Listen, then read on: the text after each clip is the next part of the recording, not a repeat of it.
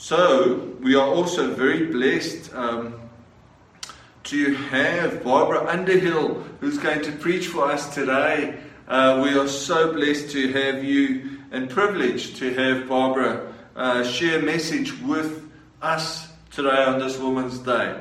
And so, let us hear the word that God has prepared for her today.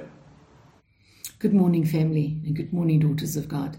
What a blessing it is to come before you this morning and to share with you this extraordinary Jesus who wants to touch us as women, wants to invite us into relationship with Him. But I wonder if you've often felt that you don't fit in because it's a man's world. It's a saying we've heard so often it's a man's world. Well, I want to tell you, it's not a man's world. It's our world. Men and women are invited into relationship with Jesus. But I want to set a scene for you and then move into the story that I believe Jesus has for us this morning. In the first century of Jewish culture, there was a prayer that men would say, and it's this Praise God that He did not create me as a woman. You see, women had no rights, women had no um, standing. They weren't even seen as people. And it is into this place that Jesus comes and steps in. Women in Jesus' day, and very often in our day, have no rights. If we look at the Middle East, in places where men dominate, women have no rights. They're not allowed to walk without a man. They have to walk behind their men. They're not allowed to go to the shops without being escorted by a man who is a member of their family, either their father or a guardian, someone. And it is into this place that Jesus speaks. You see, we look at it and think, well, it couldn't possibly be, but it is. Even in our day, even in our world right now, there are women who have no rights. And Jesus wants to show us through the Word of God that we have rights, that men and women have rights in the kingdom of God. And so I want us to come on a journey. So come with me as I share with you Jesus' remarkable introduction of woman into the scriptures, into a world where he loves woman and respects woman. And so the first instant that I, I look at is that Jesus speaks to women in public which was unheard of. In places in this world, women are not spoken to. Women are not treated as people. But you see, Jesus refuses to treat women as inferiors. He recognizes our pain and our brokenness and our need to be seen. And he recognizes our dignity that he, and our desires and our gifts. In Luke 7, verses 7 to 17, there is an encounter that Jesus has with a woman who is weeping. Her son has died. She's the widow of Nain. And he sees her, and his heart goes out to her. Now remember this, he speaks to her in public. And he says to her, Don't cry. Don't cry. And he gives her back her son unheard of for him to speak to a woman. In Luke 13, verse 12, Jesus sees a woman who has been bent over and crippled for 18 years, and he calls her forward in public out and he says to her, You are set free from your infirmity. And then he touches her and he calls her a daughter of Abraham. You see, Jewish people in, in Jesus' time understood that they were sons of Abraham, but woman had no right. And here he's giving her an equal right when he calls her a daughter of Abraham. Publicly, he recognizes her. He recognizes her heritage he recognizes her as a daughter of Abraham. In John 4, verses 4 to 42, we read and hear the story of the woman at the, of Samaria as she goes out at 12 o'clock in the heat of the day to draw water because it's an embarrassment for her to go in the cool of the morning or of the evening. And she meets Jesus.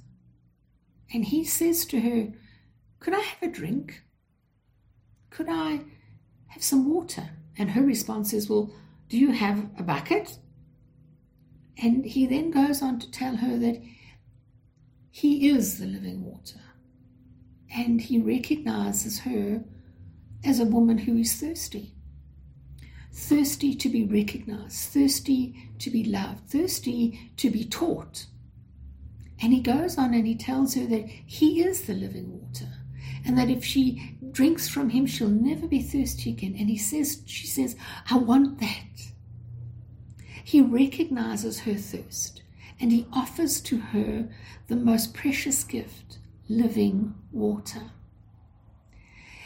Her response is, is, is typical.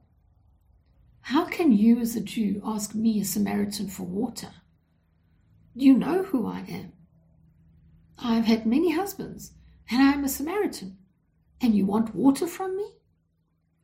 You see, Jesus sees her as a person, as a woman, with dignity, with respect, with honor. And he enters into this dialogue which is so outrageous for her. It was outrageous for the disciples when they come back. But he, he sees her and he wants to talk to her. Do you know that Jesus sees you and wants to talk to you? No matter where we are in our journey, no matter who we are, he wants to speak to us. And when the disciples come back, they are very uneasy with this woman and the conversation, remembering she's a Samaritan. Samaritans were not people, in Jesus' day. They were considered the outcasts. And he looks at her and he says to her, What are you looking for? But I'm, I'm amazed by what they say to Jesus. And why are you talking to her? Why are you talking to the Samaritan woman? Why are you talking to her? And it is in this picture, in this place, that Jesus reveals to her that he is the Messiah. He reveals a truth to her, a truth that she is that he is the Messiah. And it was with this truth that she goes back to Samaria, to town, and she tells the people of Samaria, I have met a man who has told me everything about me. And the people believe because of her testimony. Daughters of God, people will believe because of your testimony. She testifies that Jesus is the Messiah. She testifies that he is the living water. Now, Jesus comes along and has great compassion and respect for women. He respects them and he loves them and he cherishes them. If we look at the story of the woman with the issue of blood, which is found in Luke 8, verses 43 to 48, I love this story. It's about a woman, a young girl, who has an issue of blood for the best part of her life and is isolated and outside. She can't meet people. She can't, she doesn't have a husband. She's never had children. She doesn't even allow, she's not even allowed to go to synagogue. But she hears about a man, and his name is Jesus. And Jesus is on his way to heal Jairus' daughter. And in that moment of hearing, great courage takes hold of her. And she says, If I can just get there, I can touch the hem, the wings of his garment, and I will be healed. She knows that in the Old Testament, that healing is in the wings. And Jesus' his garment is the wings. And so, despite all odds, she pushes her way through remembering that she is unclean. And all the people around her, if they knew that she was there, she would be in great trouble. And in that moment, Nothing stands in her way of meeting Jesus. Nothing stands in her way of touching Jesus in order to have this healing that she knows that he can give her. And she stretches out her hand and she touches the hem of the garment. And Jesus says, Great power has left me. Who has touched me? And the disciples say, Are you kidding me? You're being squashed by people. And he says, No, no, no. Someone with a, a purpose touched me. Now she could have just slinked away and enjoyed her healing, but she doesn't. She steps out and says, It's me. And Jesus re- recognizes her, respects her courage, and has great compassion for her. And he says to her, Your faith has healed you. You are healed. And what he does here is he does a remarkable thing. He calls her, perhaps for the first time, daughter. She belongs. She belongs in a family. She belongs in a, in a, in a community. She belongs. Jesus sees her. He sees her, and maybe for the first time in all of her life, someone has seen her. Jesus saw her. The woman who is caught in adultery is brought by men and thrown before Jesus. And they say, Well, what are you going to do about it? I often wonder where the men were. Because how did they know who she was? You see, they didn't see her, they saw her as a means to trap Jesus. But Jesus sees her. And he kneels down and he writes on the sand. Tradition has it that he would have been writing perhaps her sin, perhaps word of scripture. But he sees her not as a sinful woman who needs to um, be rejected, but he sees her as a woman that needs healing, that needs to be accepted, that needs to know forgiveness. Jesus sees her and forgives her. In Luke 8, verse 44, Jesus is visiting Simon. And Simon hasn't given Jesus the respect that he would normally have received, which would be to wash his feet and have an oil anointing. And a woman comes in and kneels before Jesus and washes his feet with her tears and wipes it with his hair. And all the men around say, if Jesus is the Messiah, then he would know that she is a sinful woman. They don't see her, they see her sin. But Jesus sees her. And he says to Simon, Do you see this woman? This woman, her, her act will be written in the Word of God and it will be remembered forever. But you didn't even see her as a person. I see her as a person. I see her in her pain, in her brokenness. He sees her. Jesus invites these women into his kingdom for them to discover a new image for themselves. Jesus is a new is the new creator of who these women will be. The woman with the issue of the blood, her life is changed forever. The woman who is caught in adultery, her life is changed forever. And the woman who weeps over Jesus and washes his feet, her life is changed forever because he sees them and he loves them. He has compassion for each one of them. Jesus calls women to be disciples. Now, we often look at just the 12 men that are the disciples, but there were women who walked with Jesus and shared with Jesus in this ministry. You see, Jesus strips away the expectation of the and the boundaries that men put out there and said women can't be disciples. But Jesus calls these women to be disciples. Women called, Jesus called Mary Magdalene and Mary and various other women to be disciples, to tell the world about who he is. Women were not allowed to learn the scriptures, and yet Jesus teaches them to love the scriptures. He teaches them all about the Old Testament. He teaches them about Revelation and how he is revealing himself to the world. He teaches them. In the story of Mary and Martha, you know the story. Martha is very upset because Mary has chosen to sit at the feet of Jesus. She sits at the feet of Jesus in order to learn. This is a man's world, and yet her courage and her determination to know Jesus takes her to the feet of Jesus to sit and to listen to what he has to say. He allowed her into the space. In fact, he invited her into the space.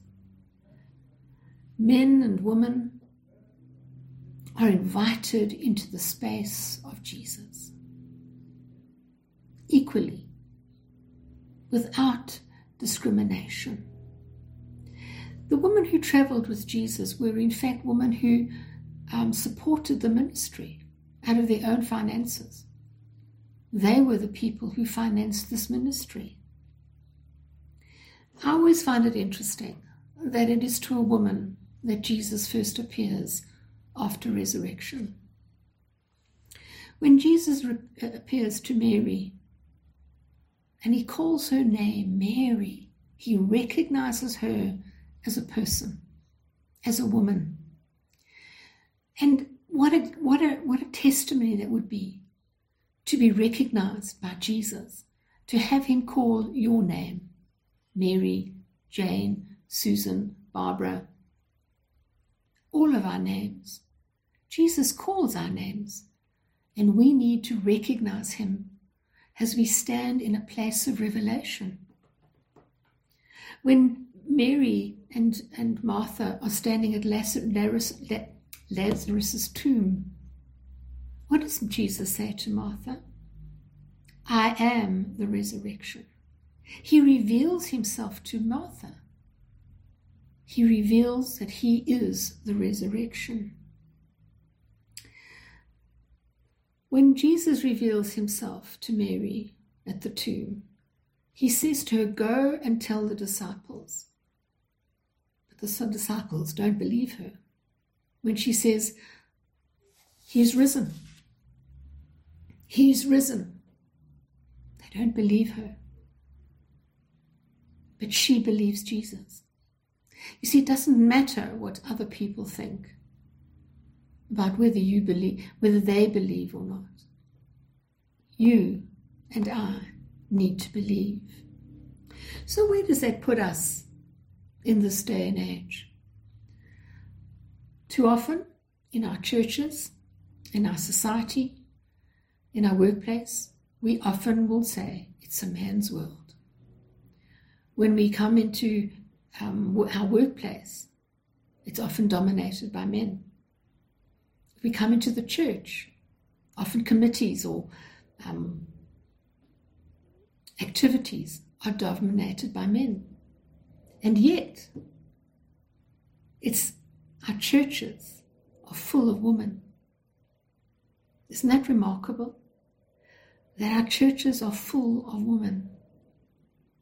And yet, we as women too often do not feel that we have a place in the kingdom. When Jesus talks about us as women, he talks to us with respect. He recognizes who we are with our gifts, our dignity, and compassion. In Acts 1, verses 13 to 14, there is this challenge of us becoming um, women in the gospel. And that women were at Pentecost and at the Ascension. Do you know that women received the power of the Holy Spirit on Pentecost? Not just the 12 that were there. That room was full of men and women. Men and woman. In Matthew 13, verse 33, it says this And the kingdom of heaven is like yeast that a woman took and mixed with three measures of flour until the whole bunch was leavened. You and I, as women of God, are the leaven. And we need to um, put the leaven back into the world, back into the church, so that the whole church, the whole bunch, is in fact full of the gospel. You and I, as women of God, as daughters of God, have a unique place to play. And God is calling us because He needs our voices. Our voices need to be heard. We need to be the leaven. We need to be what, what fills the kingdom. Our gifts, our creativity, and our spirituality is of great value. And I want to say to you this morning don't ever think or ever feel that you are not important. You are very important. And so we need to come before God as women, women of God, of great power and of great worth. And I pray that as you, daughters of God, and men of, and sons of Abraham, that you will hear the word today, spoken deeply into your heart, that you and I are of great value, pearls of great price. Amen. Let's come before God in prayer. Almighty Father, we praise you and thank you that we are your children, that we are sons and daughters of the living God, that we as women have been called to speak for you. We hear you in the scriptures, we see you in the word. We praise you and thank you that in this day and age we are able to touch the word and to learn the word and to share the word. Thank you, Jesus, that we are of great importance to you. Thank you that you see us. You see us and you love us. Father God, I pray that as we journey in this next week that comes, that men and women will know you because you they will know that you see them. And I thank you in Jesus' name. Amen.